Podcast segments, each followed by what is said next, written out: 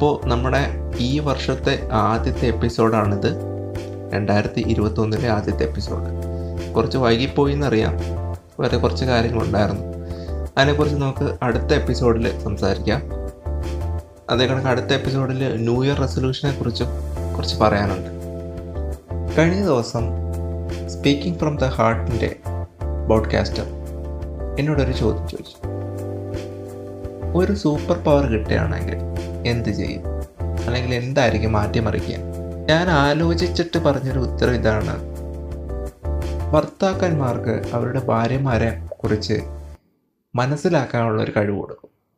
കാരണം പല ഭർത്താക്കന്മാർക്കും അവരുടെ ഭാര്യമാരെ കുറിച്ച് വലിയ ധാരണകളോ അവരുടെ ഇഷ്ടങ്ങളെക്കുറിച്ച് വലിയ അറിവുകളോ ഇല്ല. അതുകൊണ്ടാണ് അങ്ങനെ പറഞ്ഞത്. പക്ഷേ ഇത് ഞാൻ പറയുന്ന സമയത്തൊന്നും ദ ഗ്രേറ്റ് ഇന്ത്യൻ കിച്ചൺ എന്ന സിനിമയെക്കുറിച്ചോ സിനിമ കണ്ടിട്ടുമില്ല സിനിമയുടെ പ്രമേയത്തെക്കുറിച്ചോ എനിക്ക് യാതൊരു ഐഡിയ ഇല്ല. ഇതിന് ശേഷമാണ് ദ ഗ്രേറ്റ് ഇന്ത്യൻ കിച്ചൺ എന്ന സിനിമ കണ്ടത്. അപ്പോൾ ഈ സിനിമയിൽ ഞാൻ പറയാൻ വെച്ചിരുന്ന അല്ലെങ്കിൽ ഞാൻ പറഞ്ഞതിനെ ആ ഒരു തോട്ടിനെ വലിയൊരു ക്യാൻവാസിൽ ആ ഐഡിയ അവതരിപ്പിച്ചിരിക്കുന്നു. ഈ ഒരു സിനിമ നമ്മുടെ സമൂഹത്തിൽ വലിയ മാറ്റങ്ങൾ കൊണ്ടുവരട്ടെ എന്ന് പ്രത്യാശിക്കുന്നു. അതുപോലെ ഈ സിനിമ കണ്ടിട്ടില്ലെങ്കിൽ തീർച്ചയായും കാണേണ്ട ഒരു സിനിമ കൂടിയാണ്. പക്ഷേ ഈ സിനിമ കണ്ട ചില പെൺകുട്ടികൾ പറഞ്ഞത് വിവാഹം തന്നെ ഒരു ട്രാപ്പാണ് എന്ന രീതിയിലാണ്. ഒരിക്കലും വിവാഹം ഒരു ട്രാപ്പല്ല. അതുമാത്രമല്ല വിവാഹത്തിന് ഇതല്ലാതെ ചില വശങ്ങളുണ്ട്. അപ്പോൾ ഈ വശങ്ങളെക്കുറിച്ചും കൂടി നമുക്ക് ഈ എപ്പിസോഡിൽ ചർച്ച ചെയ്യാം. അപ്പോൾ ബി പോസിറ്റീവിന്റെ മറ്റൊരു എപ്പിസോഡിലേക്ക് സ്വാഗതം. ഞാൻ നിങ്ങളുടെ ഹോസ്റ്റ് വിവേക്.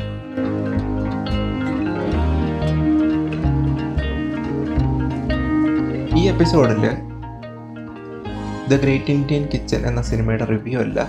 എന്നാൽ ഈ സിനിമയിലെ ചില സീനുകളെ റെഫറൻസ് വെച്ചിട്ട് അതിന്റെ ഉള്ളിലെ കാര്യങ്ങളെക്കുറിച്ച് ഡിസ്കസ് ചെയ്യാൻ ചെയ്യും ആദ്യം വിവാഹം എന്ന ട്രാപ്പിനെ കുറിച്ച് പറയാം. വിവാഹത്തിൽ ചിലയിടത്തൊക്കെ ട്രാപ്പുണ്ട് ഈ ട്രാപ്പ് വരുന്നത് ഇത്തിരി വയ്യാത്ത കുട്ടികൾക്കാണ്. അതായത് ശാരീരികമായിട്ട് എന്തെങ്കിലും ബുദ്ധിമുട്ടോ അങ്ങനെയൊക്കെയുള്ള കുട്ടികൾക്കാണ് ട്രാപ്പ് വരുന്നത്. കാരണം ഇത്തരം കുട്ടികളുടെ വിവാഹം നടന്നു പോകുന്നത് വലിയ പ്രയാസമാണ്. അപ്പോൾ ഇങ്ങനെ നിൽക്കുന്ന കുട്ടികളെ ട്രാപ്പ് ചെയ്യാറുണ്ട്. അത് കുടുംബത്തിൽ നിന്ന് തന്നെയാണ് പലപ്പോഴും ട്രാപ്പ് ചെയ്യുന്നത് എന്നുള്ളതാണ് ഏറ്റവും വിഷമകരമായ കാര്യം.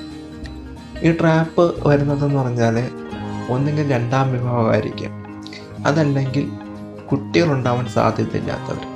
അതുമല്ലെങ്കിൽ വിവാഹപ്രായം കഴിഞ്ഞും വിവാഹം കഴിക്കാൻ കഴിക്കാതെ മറ്റെന്തെങ്കിലും കാരണങ്ങൾ കൊണ്ട് കഴിക്കാതെ നിൽക്കുന്നവർ. ഇവരൊക്കെ ആയിരിക്കും ഇങ്ങനെയുള്ള കുട്ടികളെ ആലോചിച്ച് വരുന്നു. ഇത് പലപ്പോഴും കുടുംബക്കാർ പ്രോത്സാഹിപ്പിക്കുകയും ചെയ്യുന്നുണ്ട്. കാരണം ഒരു ജീവിതമാവുമല്ലോ എന്നായിരിക്കും അവർ പറയുന്നത്. അങ്ങനെ ബ്രെയിൻ ചെയ്യുകയാണ് സത്യത്തിൽ. ഒരു ജീവിതമാവുമല്ലോ എന്ന് കരുതിയിട്ട് അവരെ അങ്ങ് കടത്തി വിടുകയാണ് ചെയ്യുന്നത് ഈ ട്രാപ്പിലേക്ക്. പലപ്പോഴും കണ്ടിട്ടുള്ളതെന്ന് പറഞ്ഞാൽ ഈ കുടുംബത്തിൽപ്പെട്ട ആൾക്കാർ തന്നെയായിരിക്കും പലപ്പോഴും ഈ വിവാഹത്തിന് വേണ്ടിയിട്ട് വരുന്നത്. അപ്പോൾ കുടുംബം ശരിക്കും ട്രാപ്പിലായി പോവുകയാണ് ചെയ്യുന്നത്. കാരണം വരുന്ന ആൾ കുടുംബത്തെ അറിയാവുന്ന കുട്ടിയെ അറിയാവുന്ന ഒരാളായതുകൊണ്ട് വലിയ പ്രശ്നം ഉണ്ടാവില്ല എന്ന് കുടുംബം വിചാരിക്കുകയും ചെയ്യും. എന്നാൽ കല്യാണത്തിന് ശേഷം അങ്ങനെ ആയിരിക്കണമെന്നില്ല. ഇനി നമുക്ക് ഈ സിനിമയിലെ ഒരു സീനിലേക്ക് വരാം. ഈ സിനിമയിൽ ഒരു സീനുണ്ട്. ഇവർ റെസ്റ്റോറന്റിൽ പോയിരിക്കുമ്പോൾ ഉണ്ടാകുന്ന കുറച്ച് ഇൻസിഡൻസ് ഈ ഇൻസിഡൻസിനകത്ത് സൂരാജ് വെഞ്ഞാറമ്മൂട്ടെ കഥാപാത്രം എന്തുകൊണ്ട് അങ്ങനെ പ്രതികരിക്കുന്നു? നമ്മളൊന്ന് നോക്കിക്കഴിഞ്ഞാൽ നമ്മുടെ സമൂഹമാണ് അതിന്റെ ഉത്തരവാദിത്വം. കാരണം നമ്മുടെ സമൂഹം നമ്മളെ പഠിപ്പിക്കുന്നത് അങ്ങനെയാണ്. അപ്പോൾ ഞാൻ നാട്ടിൽ എന്റെ ബന്ധുക്കളുടെ ഇടയ്ക്കൊക്കെ പോകുമ്പോൾ വല്ലപ്പോഴാണ് പോകുന്നത്. അവിടെ ചെല്ലുമ്പോൾ അവരുടെ ഇടയ്ക്ക് നടക്കുന്ന പല വിവാഹത്തിനും ഞാൻ പങ്കെടുക്കുന്നില്ല. അപ്പോൾ സ്ത്രീകളെ പരിചയപ്പെടുത്തുമ്പോൾ ഇത് അവന്റെ പെണ്ണാണ് ഇത് മറ്റേ അവന്റെ പെണ്ണാണ് എന്ന രീതിയിലാണ് പരിചയപ്പെടുത്തുന്നത്. ഞാൻ പലപ്പോഴും ആലോചിച്ചിട്ടുണ്ട് എന്താണ് ഈ സ്ത്രീകൾക്ക് പേരില്ലേ? എന്തിനാണ് അവന്റെ പെണ്ണ് എന്ന രീതി പരിചയപ്പെടുന്നത്? ഇതിനെക്കുറിച്ച് ചോദിക്കുമ്പോൾ അവർ പറയുന്നത് അത് അവന്റെ പെണ്ണല്ലേ അങ്ങനെയാണ് അതാണ് പ്രശ്നം. നമ്മുടെ സമൂഹത്തിൽ വിവാഹം കഴിച്ചു കഴിഞ്ഞാൽ ആ പെണ്ണ് അവന്റെ പ്രോപ്പർട്ടിയാണ് അല്ലെങ്കിൽ അവന്റെ പെണ്ണ് എന്ന രീതിയിലാണ് പോകുന്നത്. നമുക്കൊരു ഐഡന്റിറ്റി പോലുമില്ല ഇപ്പോൾ നമുക്ക് ഒരു ഒരു ഉദാഹരണത്തിന് ഇപ്പോൾ ഒരു പുറത്തൊരു വീട്ടിൽ വിരുന്നിന് പോവുക അല്ലെങ്കിൽ പുറത്തൊരു ഗസ്റ്റിനെ വീട്ടിലേക്ക് വിളിച്ചു വരുത്തി നമ്മൾ ഭക്ഷണം കഴിക്കുന്നു. നമ്മുടെ വീട്ടിൽ നമ്മുടെ സ്വന്തം വീട്ടിൽ നമ്മൾ എന്ത് രീതിയിലായിരിക്കും ഭക്ഷണം കഴിക്കണേ? നമ്മൾ എങ്ങനെ വേണ്ടി പെരുമാറും. പക്ഷെ മറ്റൊരാളിരിക്കുമ്പോൾ അല്ലെങ്കിൽ മറ്റൊരു വീട്ടിൽ പോയി കഴിഞ്ഞാൽ നമ്മൾ അങ്ങനെ പെരുമാറില്ല. അതാണ് പ്രശ്നം. അപ്പോൾ വിവാഹം കഴിച്ചുകൊണ്ട് വരുന്ന ഒരു പെൺകുട്ടി അന്യ വീട്ടിൽ നിന്നാണ് വരുന്നതെന്നുള്ള ബോധം ആദ്യം വേണം. അവർ മറ്റൊരു സംസ്കാരമായിരിക്കാം മറ്റൊരു രീതിയിലായിരിക്കും വളർന്നത്. അത് സുരാജ് കഴിഞ്ഞാറുമ്പോട്ട് കഥാപാത്രം കാണിക്കുന്നില്ല. കാരണം എന്ന് പറയുന്നത് ഈ ചിന്തയാണ്. അത് എന്റെ പ്രോപ്പർട്ടിയാണ്. അവൾക്ക് പ്രത്യേകിച്ച് വ്യക്തിത്വമൊന്നുമില്ല എന്ന രീതിയിലുള്ള ചിന്തയാണ് അവിടെ ഭരിക്കുന്നത്. ഇതിന് കാരണം നമ്മൾ തന്നെയാണ്. നമ്മുടെ സമൂഹമാണ്. കാരണം ഒരു പാർട്ണറെ എങ്ങനെ ട്രീറ്റ് ചെയ്യണം എന്നത് നമ്മൾ പഠിപ്പിക്കത്തേയില്ല. നമ്മൾ അച്ഛനോട് എങ്ങനെ പെരുമാറാം? അമ്മയോട് എങ്ങനെ പെരുമാറാം? സഹോദരങ്ങളോട് എങ്ങനെ പെരുമാറാം? വീട്ടിലെങ്ങനെ പെരുമാറാം? എല്ലാം പഠിപ്പിച്ചിട്ടുണ്ട്. പക്ഷേ ഭാര്യയോട് വരാൻ പോകുന്ന ഭാര്യയോട് എങ്ങനെ പെരുമാറണം എന്ന് പഠിപ്പിച്ചിട്ടില്ല. പിന്നെ ഇവിടെ ചില വ്യത്യാസങ്ങളുണ്ട്. ഇപ്പോൾ പ്രണയിച്ച് വിവാഹം കഴിക്കുന്ന ആൾക്കാർക്ക് ഇതിനകത്ത് വലിയ വിഷയങ്ങളുണ്ടാവില്ല. കാരണം അവർക്ക് സംസാരിക്കാനുള്ളൊരു അവസരമുണ്ട്. ഓൾറെഡി കുറച്ച് കാര്യങ്ങളൊക്കെ അവർക്ക് ഓൾറെഡി അറിയായിരിക്കും. പക്ഷെ അറേഞ്ച് മാരേജ് ചെയ്യുന്ന ആൾക്കാർക്കായിരിക്കും കൂടുതൽ ഇതിനകത്തൊരു വിഷയം വരുന്നത്. അതിനർത്ഥം പ്രണയവിവാഹങ്ങളാണ് ബെറ്റർ എന്ന് ഒരിക്കലും പറഞ്ഞിട്ടില്ല. അതേ കണക്ക് അറേഞ്ച് മാരേജും ബെറ്റർ ആണെന്ന് പറയാൻ പറ്റില്ല. രണ്ടിനും അതിന്റെതായിട്ടുള്ള ഗുണങ്ങളും ദോഷങ്ങളും അതിനെക്കുറിച്ച് വളരെ ഡീറ്റെയിൽ ആയിട്ട് നമുക്ക് സംസാരിക്കാം. ഈ സിനിമയിലെ ഒരു റെവല്യൂഷണറി അല്ലെങ്കിൽ വളരെ വിപ്ലവകരമായ ഒരു രംഗമെന്ന് ഞാൻ വിശേഷിപ്പിക്കാൻ പോകുന്നത് നിങ്ങൾക്കറിയായിരിക്കും. ഫോർ പ്ലേ ഫോർ പ്ലേയെ കുറിച്ച് ഒരു നായിക നായകനോട് പറയുന്ന മലയാളത്തിലെ ഒരു ആദ്യത്തെ സിനിമയായിരിക്കും. തീർച്ചയായും വളരെയധികം സംസാരിക്കേണ്ടതും ചർച്ച ചെയ്യപ്പെടേണ്ടതുമായ ഒരു കാര്യമാണത് അതിനെക്കുറിച്ച് പലപ്പോഴും ഒരുപക്ഷെ ഇതൊരു ഡയലോഗിൽ ഇപ്പോഴത്തെ ഒരു ആഘോഷമായി മാറിയേക്കാം. പക്ഷേ ഇത് ദീർഘകാല അടിസ്ഥാനത്തിൽ ചർച്ച ചെയ്യപ്പെടേണ്ട ഒരു വളരെ പ്രധാനപ്പെട്ട ഒരു കാര്യമാണ്. നമ്മുടെ സമൂഹത്തിലെ പ്രധാനപ്പെട്ട ഒരു കാഴ്ചപ്പാടെന്ന് പറയുന്നത് പെൺകുട്ടികൾ സെക്ഷുവലായിട്ടുള്ള കാര്യങ്ങളെക്കുറിച്ച് ഒരു കാര്യങ്ങളും വിവാഹത്തിന് മുമ്പ് അറിയാൻ പാടില്ല. വിവാഹം വരെ അതിനെക്കുറിച്ച് ഒന്നും അറിയാൻ പാടില്ല എന്ന ഒരു ഒരു ബോധത്തിലാണ് നമ്മൾ ജീവിക്കുന്നത്. എന്നാൽ ആൺകുട്ടികളാവട്ടെ അൺഒഫീഷ്യലായിട്ട് മറ്റ് പല വഴികളിൽ നിന്ന് വളരെ വൈകൃതമായിട്ടുള്ള അല്ലെങ്കിൽ തെറ്റായിട്ടുള്ള വിവരങ്ങൾ ശേഖരിച്ചു വയ്ക്കുകയും ചെയ്യുന്നുണ്ട്. അതിന് സംഭവം ഒന്നും പറയുന്നില്ല. എങ്കിലും പ്രോപ്പറായിട്ട് എഡ്യൂക്കേഷൻ രണ്ടുപേർക്കും കൊടുക്കില്ല. സ്ത്രീകൾക്കും കൊടുക്കില്ല പുരുഷന്മാർക്കും കൊടുക്കില്ല. അത് ഉറപ്പാണ്. സെക്സ് എഡ്യൂക്കേഷൻ എന്ന് പറയുന്നത് എന്ത് വലിയ മോശപ്പെട്ട സാധനമാണ്.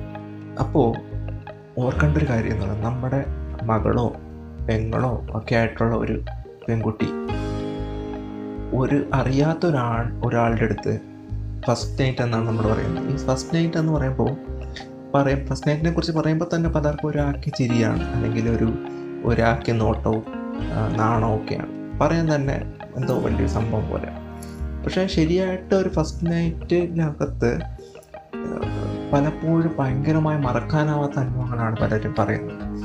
പല കൗൺസിലേഴ്സും പറയുന്നു ഫസ്റ്റ് നൈറ്റിലുണ്ടായ ദുരനുഭവങ്ങളെ കുറിച്ച് പല സ്ത്രീകളും പറഞ്ഞിട്ടുണ്ട്. അവരോട്.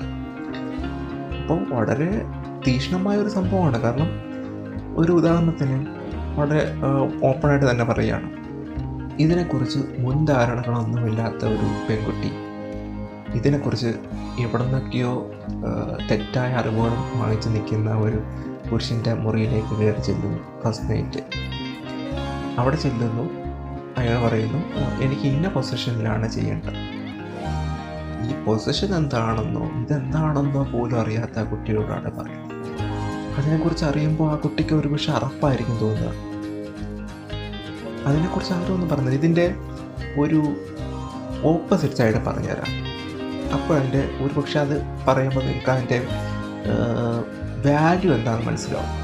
കഴിഞ്ഞ വർഷം അധികാര സ്ഥാനത്ത് വളരെ പ്രധാനപ്പെട്ട ഉയർത്തിയിരിക്കുന്ന രണ്ട് വ്യക്തികൾ തമ്മിൽ വിവാഹം കഴിച്ചു. ഫസ്റ്റ് നൈറ്റിൽ വൈഫ് പറഞ്ഞു എനിക്ക് ഇന്ന പൊസിഷനിലാണ് ചെയ്യേണ്ടത്. അവർ ഡിവോഴ്സായി ഡിവോഴ്സായി എന്തുകൊണ്ടായിരിക്കും എന്ന് വെച്ചാൽ ഒരിക്കൽ ഒരിക്കൽ ചിലപ്പോൾ അയാൾക്ക് തന്റെ ഭാര്യയ്ക്ക് ഇതിനെക്കുറിച്ച് നല്ല ധാരണയുണ്ട് എന്നതിനുള്ള ബുദ്ധിമുട്ടായിരിക്കാം. അതല്ലെങ്കിൽ അയാൾക്ക് ആ പൊസിഷൻ ബുദ്ധിമുട്ടായിരിക്കും. സംസാരിക്കാനോ അതിന് ഇതിനെക്കുറിച്ച് അറിയാത്ത അല്ലെങ്കിൽ എത്രയോ കാലമായിട്ട് സ്ത്രീകൾ ഈ ബുദ്ധിമുട്ട് അനുഭവിക്കുന്നുണ്ട്. പല കുടുംബ കോടതിയിലും വരുന്ന കേസുകളിൽ സെക്ഷൽ ഡിസയറുകൾ വലിയ കാരണമാണ്. വിവാഹം വേർപെടുത്താൻ സെക്ഷൽ ഡിസയറും സെക്ഷൽ ഡിസയറിലെ പ്രോബ്ലംസും ഒക്കെ വലിയ കാരണങ്ങളാണ്. പക്ഷെ അവർ കോടതി രേഖകളിലോ കോടതിയിലോ പറയുന്നില്ല എന്ന് മാത്രമേ ഉള്ളൂ.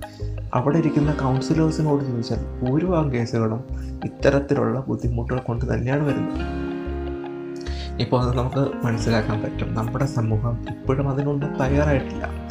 നമ്മുടെ സമൂഹത്തിലൊരു സ്ത്രീ വന്നിട്ട് തന്റെ ഭർത്താവിന്റെ സെക്ഷൽ ആ, ബുദ്ധിമുട്ട് കൊണ്ട് തനിക്ക് ഈ ബന്ധം തുടരാൻ കഴിയില്ല എന്നൊരു പരാതി കൊടുത്താൽ നമ്മുടെ സമൂഹം എങ്ങനെയായിരിക്കും അവരെ ട്രോൾ ചെയ്യുക എന്നുള്ളതും അവരെ ഹാൻഡിൽ ചെയ്യുക എന്നുള്ളതും നമുക്കെല്ലാം അറിയാം.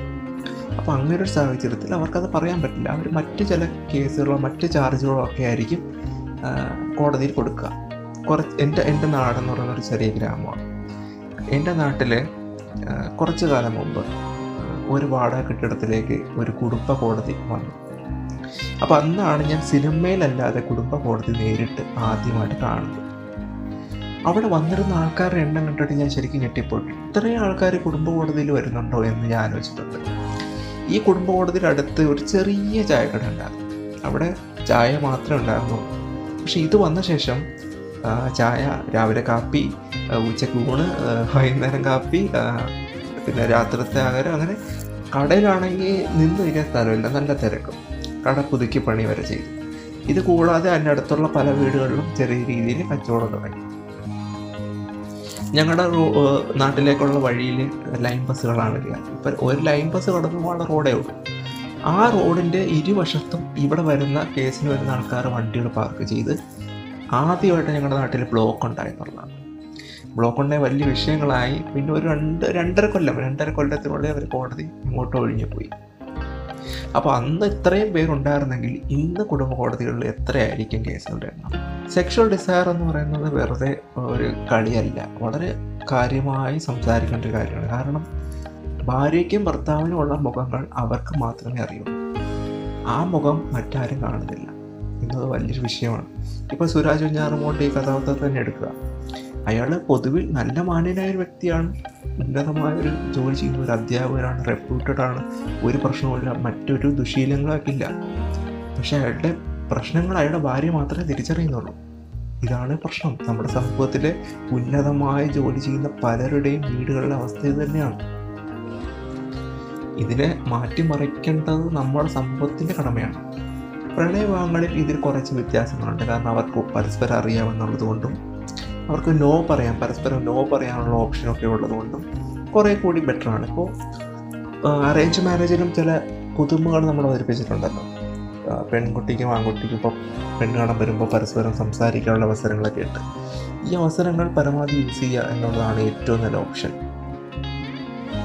ഇവിടെ പറയാൻ പറ്റുന്ന ഓപ്ഷൻ എന്ന് പറഞ്ഞാൽ അറേഞ്ച് മാരേജിനകത്ത് രണ്ടുപേരെയും തമ്മിൽ പരിചയപ്പെടുത്തുകയും സംസാരിക്കാനുള്ള അവസരമുണ്ട് ഈ അവസരങ്ങൾ പരമാവധി പ്രയോജനപ്പെടുത്തുകയും പരസ്പരം മനസ്സിലാക്കാൻ ശ്രമിക്കുകയും ചെയ്യുക എന്നുള്ളതല്ലാതെ നമ്മുടെ സമൂഹത്തിൽ ഇപ്പോൾ വേറൊരു വഴിയില്ല. ഒരുപക്ഷെ കുറച്ച് കാലം കൂടെ കഴിഞ്ഞാൽ കുറച്ചും കൂടി ഓപ്പണായിട്ട് സംസാരിക്കാൻ പറ്റുന്ന സാഹചര്യത്തിലേക്ക് വന്നേക്കാം.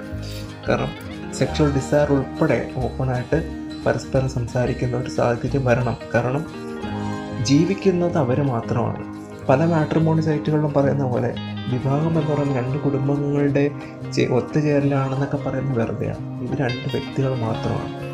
അവർ തന്നെയാണ് സംസാരിച്ച് തീർക്കേണ്ടത്. അവർ രണ്ടുപേരുമാണ് തീരുമാനിക്കേണ്ടത് ഇത് പെർഫെക്റ്റ് ആണോ എന്നുള്ളത്. മറ്റൊരു ഉദാഹരണം പറയാം. എന്റെ ഇന്ന് ഇപ്പം ഞാൻ ഇത് റെക്കോർഡ് ചെയ്യുന്ന ഇന്ന് എന്റെ ആലപ്പുഴയിലുള്ള ഒരു സുഹൃത്തിന്റെ വിവാഹമാണ്. അപ്പോൾ ആ സുഹൃത്ത് ഇന്ന് വിവാഹിതയാവുകയാണ്. ആ സുഹൃത്ത് ഖത്തറിലാണ് ജോലി ചെയ്യുന്നത് ഖത്തറിൽ ജോലി ചെയ്യുന്നു. നാട്ടിൽ വീട്ടുകാരാണ് ചെറുക്കനെ കണ്ടെത്തി ഫോട്ടോ അയച്ചു കൊടുത്തു. അവർ ഓൺലൈനിൽ ചാറ്റ് ചെയ്ത് ഓക്കെ ആണ് എന്ന് തോന്നിയിട്ട് ഓക്കെ പറഞ്ഞു. കഴിഞ്ഞ ഒരു മാസം മുമ്പ് നാട്ടിൽ വന്നു. നാട്ടിൽ വന്ന് പയ്യനെയും പയ്യന്റെ വീട്ടുകാരെയും ഒക്കെ പരിചയപ്പെട്ടു. അവരോടുപ്പിച്ച് ഷോപ്പിങ്ങിന് പോയി. അത്യാവശ്യം നല്ല രീതിയിൽ മാക്സിമം ടൈം അവർ സ്പെൻഡ് ചെയ്തിട്ട് പരസ്പരം മനസ്സിലാക്കി എന്നുള്ളതാണ് പെർഫെക്റ്റ് പാർട്ണറാണ് എന്ന് മനസ്സിലാക്കിയ ശേഷമാണ് അവർ മുന്നോട്ട് പോയത്.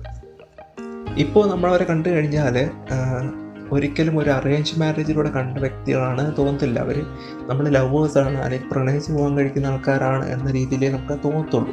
ആ ഒരു രീതിയിലാണ് അവർ ആ ഒരു രീതിയിലേക്ക് അവർ മാറിക്കഴിഞ്ഞു.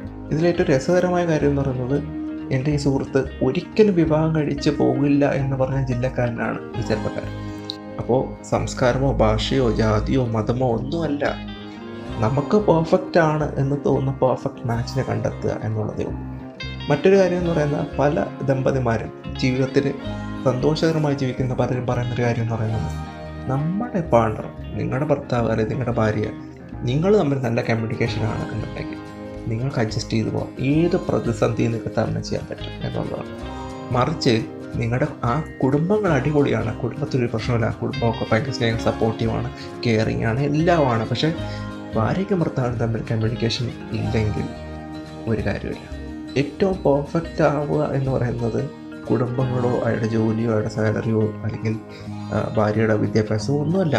ഏറ്റവും പ്രധാനപ്പെട്ട കാര്യം എന്ന് പറയുന്നത് നിങ്ങൾ പെർഫെക്റ്റ് മാച്ച് ആവുക എന്നുള്ളതാണ്. അപ്പം അതിലേക്ക് നമ്മുടെ സമൂഹം ഒരു ദിവസം കൊണ്ടൊന്നും മാറില്ല. അപ്പം അതൊക്കെ കൊണ്ട് മാറ്റമുണ്ടാവും എന്ന് തന്നെയാണ് പ്രതീക്ഷിക്കുന്നത്. ഇത്ര സിനിമകൾ വരട്ടെ. ഇത്തരം ചിന്തകൾ വന്നുകൊണ്ടിരിക്കട്ടെ. ഇത്തരം ചിന്തകൾ വരണം. തീർച്ചയായും മുന്നോട്ട് വരേണ്ടതാണ്. ഓണത്തിന് ബി പോസിറ്റീവിന്റെ ഇന്ന് ഡെഡിക്കേറ്റഡ് ആയിട്ടൊരു എപ്പിസോഡ് തന്നെ ഫെമിനിസത്തെക്കുറിച്ച് വന്നു. അതിൽ പറഞ്ഞ കാര്യമാണ് അവിടെ കൂടുതൽ ആവർത്തിക്കുന്നില്ല. കേരളം എന്ന് പറയുന്നത് ഇന്ത്യയുടെ തന്നെ ഏറ്റവും വിദ്യാഭ്യാസമുള്ള സംസ്കാരമുള്ള അല്ലെങ്കിൽ ലിറ്ററേറ്റ് ആയിട്ടുള്ള ഒരു സമൂഹമാണ്. നമ്മുടെ നാട്ടിൽ നിന്നുള്ള നമ്മുടെ മലയാളികൾ തന്നെ പല രാജ്യത്തും ഉന്നതമായ ജോലികൾ ചെയ്യുന്നുണ്ട്. വളരെ ഉന്നതമായ സ്ഥലങ്ങളിൽ ഇരിക്കുന്നുണ്ട്. ആ ഒരു സംസ്ഥാനത്താണ് ഈ ഒരു അവസ്ഥ അപ്പോൾ പിന്നെ മറ്റ് സംസ്ഥാനങ്ങളെ നമ്മൾ എങ്ങനെയാണ് കുറ്റപ്പെടുത്തുന്നത്? മറ്റ് സംസ്ഥാനങ്ങളോട് നമ്മൾ പറയും വിദ്യാഭ്യാസം ഇല്ലാത്തതുകൊണ്ടാണ് അപ്പോൾ പിന്നെ ഇവിടെ എന്താണ് പ്രശ്നം? ശ്രീനാരായണ ഗുരു ചട്ടമ്പി സ്വാമികൾ അയ്യങ്കാട് ഇവരൊക്കെ വിദ്യാഭ്യാസം കൊണ്ട് റിഫോർമേഷൻ ചെയ്ത ഒരു സംഭവമാണ് നമ്മുടെ.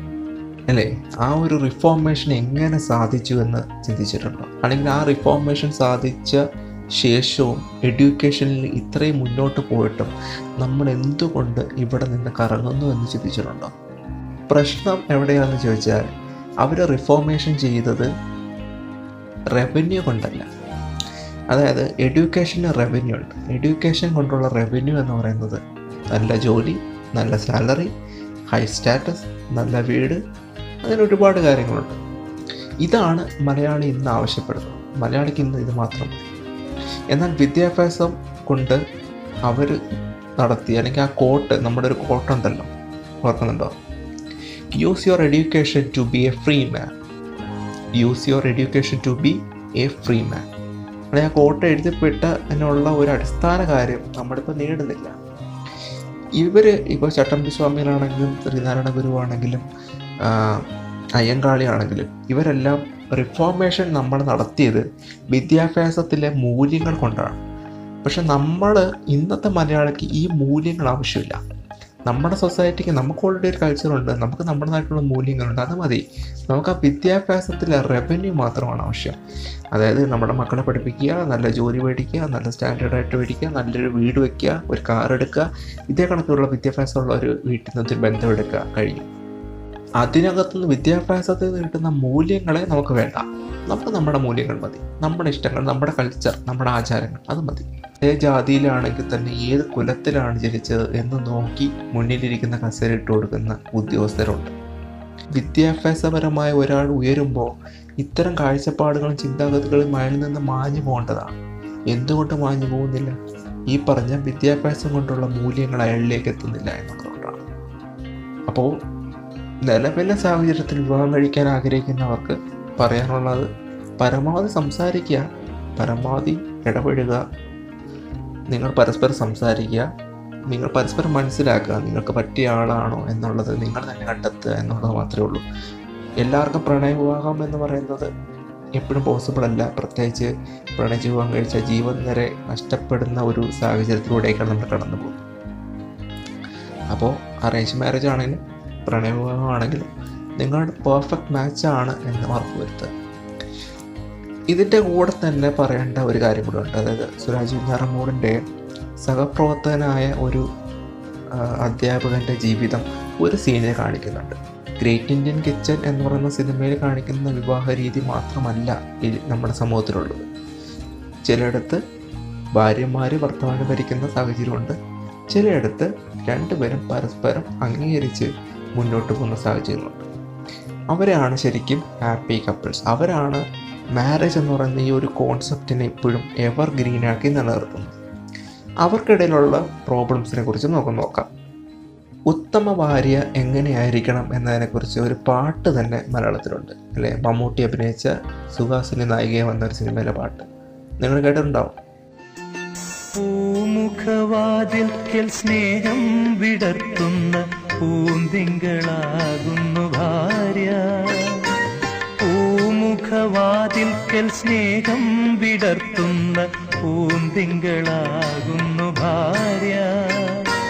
ദുഃഖത്തിൻ മുള്ളുകൾ തൂവിരൽ തുമ്പിന പുഷ്പങ്ങളാക്കുന്നു ഭാര്യ. പല ആൾക്കാരും പ്രത്യേകിച്ച് സ്ത്രീകൾ പറഞ്ഞിട്ടുണ്ട്. സ്ത്രീകൾക്ക് മാത്രം മതിയോ ഇത്തരം പാട്ടുകൾ? അല്ലെങ്കിൽ ഇത്ര എഴുതപ്പെട്ട നിയമങ്ങൾ? എന്തുകൊണ്ട് പുരുഷനില്ല? തീർച്ചയായും പുരുഷനുണ്ട്. പുരുഷന് പക്ഷെ നിയമങ്ങൾ എഴുതപ്പെട്ടിട്ടില്ല എന്നേ ഉള്ളൂ. ഇതേ നിയമങ്ങൾ തന്നെയാണ്. ഒരു ഉദാഹരണം പറയാം.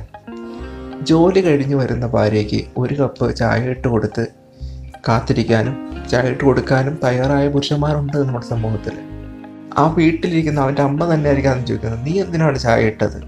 അവിടെ ഒന്നും എനിക്ക് ചായ ഇട്ട് തരത്തില്ലേ? അവിടെ അവന് മറുപടിയില്ല. രണ്ടാമത് ഞായറാഴ്ച വീട്ടിലെ ഭാര്യനെ സഹായിക്കാൻ വേണ്ടി അടുക്കളയിലേക്ക് കയറി കഴിഞ്ഞു. നീ എന്താ പെങ്കോന്തരാണ് അവിടെ ഒറ്റയ്ക്ക് ചെയ്യില്ലേ എന്ന് ചോദിക്കാനും അവിടെ ആരെങ്കിലും ആ വീട്ടിൽ തന്നെ ഒരാളുണ്ടാവും. അതിനും അവൻ മറുപടിയില്ല. മൂന്നാമത് ജോലി കഴിഞ്ഞ് വന്നിട്ട് വൈകുന്നേരം നേരെ ഭാര്യ എടുത്ത് പോയിട്ട് ഇന്നത്തെ ദിവസം എങ്ങനെ ഉണ്ടായിരുന്നു? എന്ന് ചോദിക്കുമ്പോൾ നിങ്ങൾ രാത്രി ഒന്നിച്ചല്ലേ? ഇപ്പോഴേ നിങ്ങൾ എന്തിനാണ് ഇവിടെ കയറി ഇരിക്കുന്നത് എന്നൊരു ചോദ്യം ചോദിക്കും. ഇത് കൂടെ കേൾക്കുമ്പോൾ ഭാര്യ പറയും നിങ്ങൾ അങ്ങോട്ട് എഴുന്നേറ്റ് പോയി. ഇത്തരം ചോദ്യങ്ങൾക്കൊന്നും ഭൂരിപക്ഷം ചെറുപ്പക്കാർക്കും ഉത്തരമില്ല എന്നുള്ളതാണ് പ്രശ്നം. ഉത്തരങ്ങളില്ലാത്തതുകൊണ്ട് തന്നെ ഇവർക്ക് ചെയ്യാൻ ആഗ്രഹമുള്ള കാര്യങ്ങൾ അവർ ചെയ്യുന്നില്ല എന്നുള്ളതും പ്രശ്നമാണ്. അതായത് സമൂഹത്തിൽ ഭാര്യമാരെ നല്ല രീതിയിൽ പരിഗണിക്കാനും സ്നേഹിക്കാനും കെട്ടുന്ന വേണ്ടിയിട്ട് നല്ലപോലെ നോക്കാനും ആഗ്രഹമുള്ള ഒരുപാട് ചെറുപ്പക്കാരുണ്ട്. നമ്മുടെ കുടുംബത്തിലെ സമൂഹത്തിന്റെയും കാഴ്ചപ്പാടുകളിൽ വലിയ വ്യത്യാസം വരാതെ ഇതിനകത്തൊന്നും വലിയ മാറ്റങ്ങളൊന്നും പ്രതീക്ഷിക്കരുത്.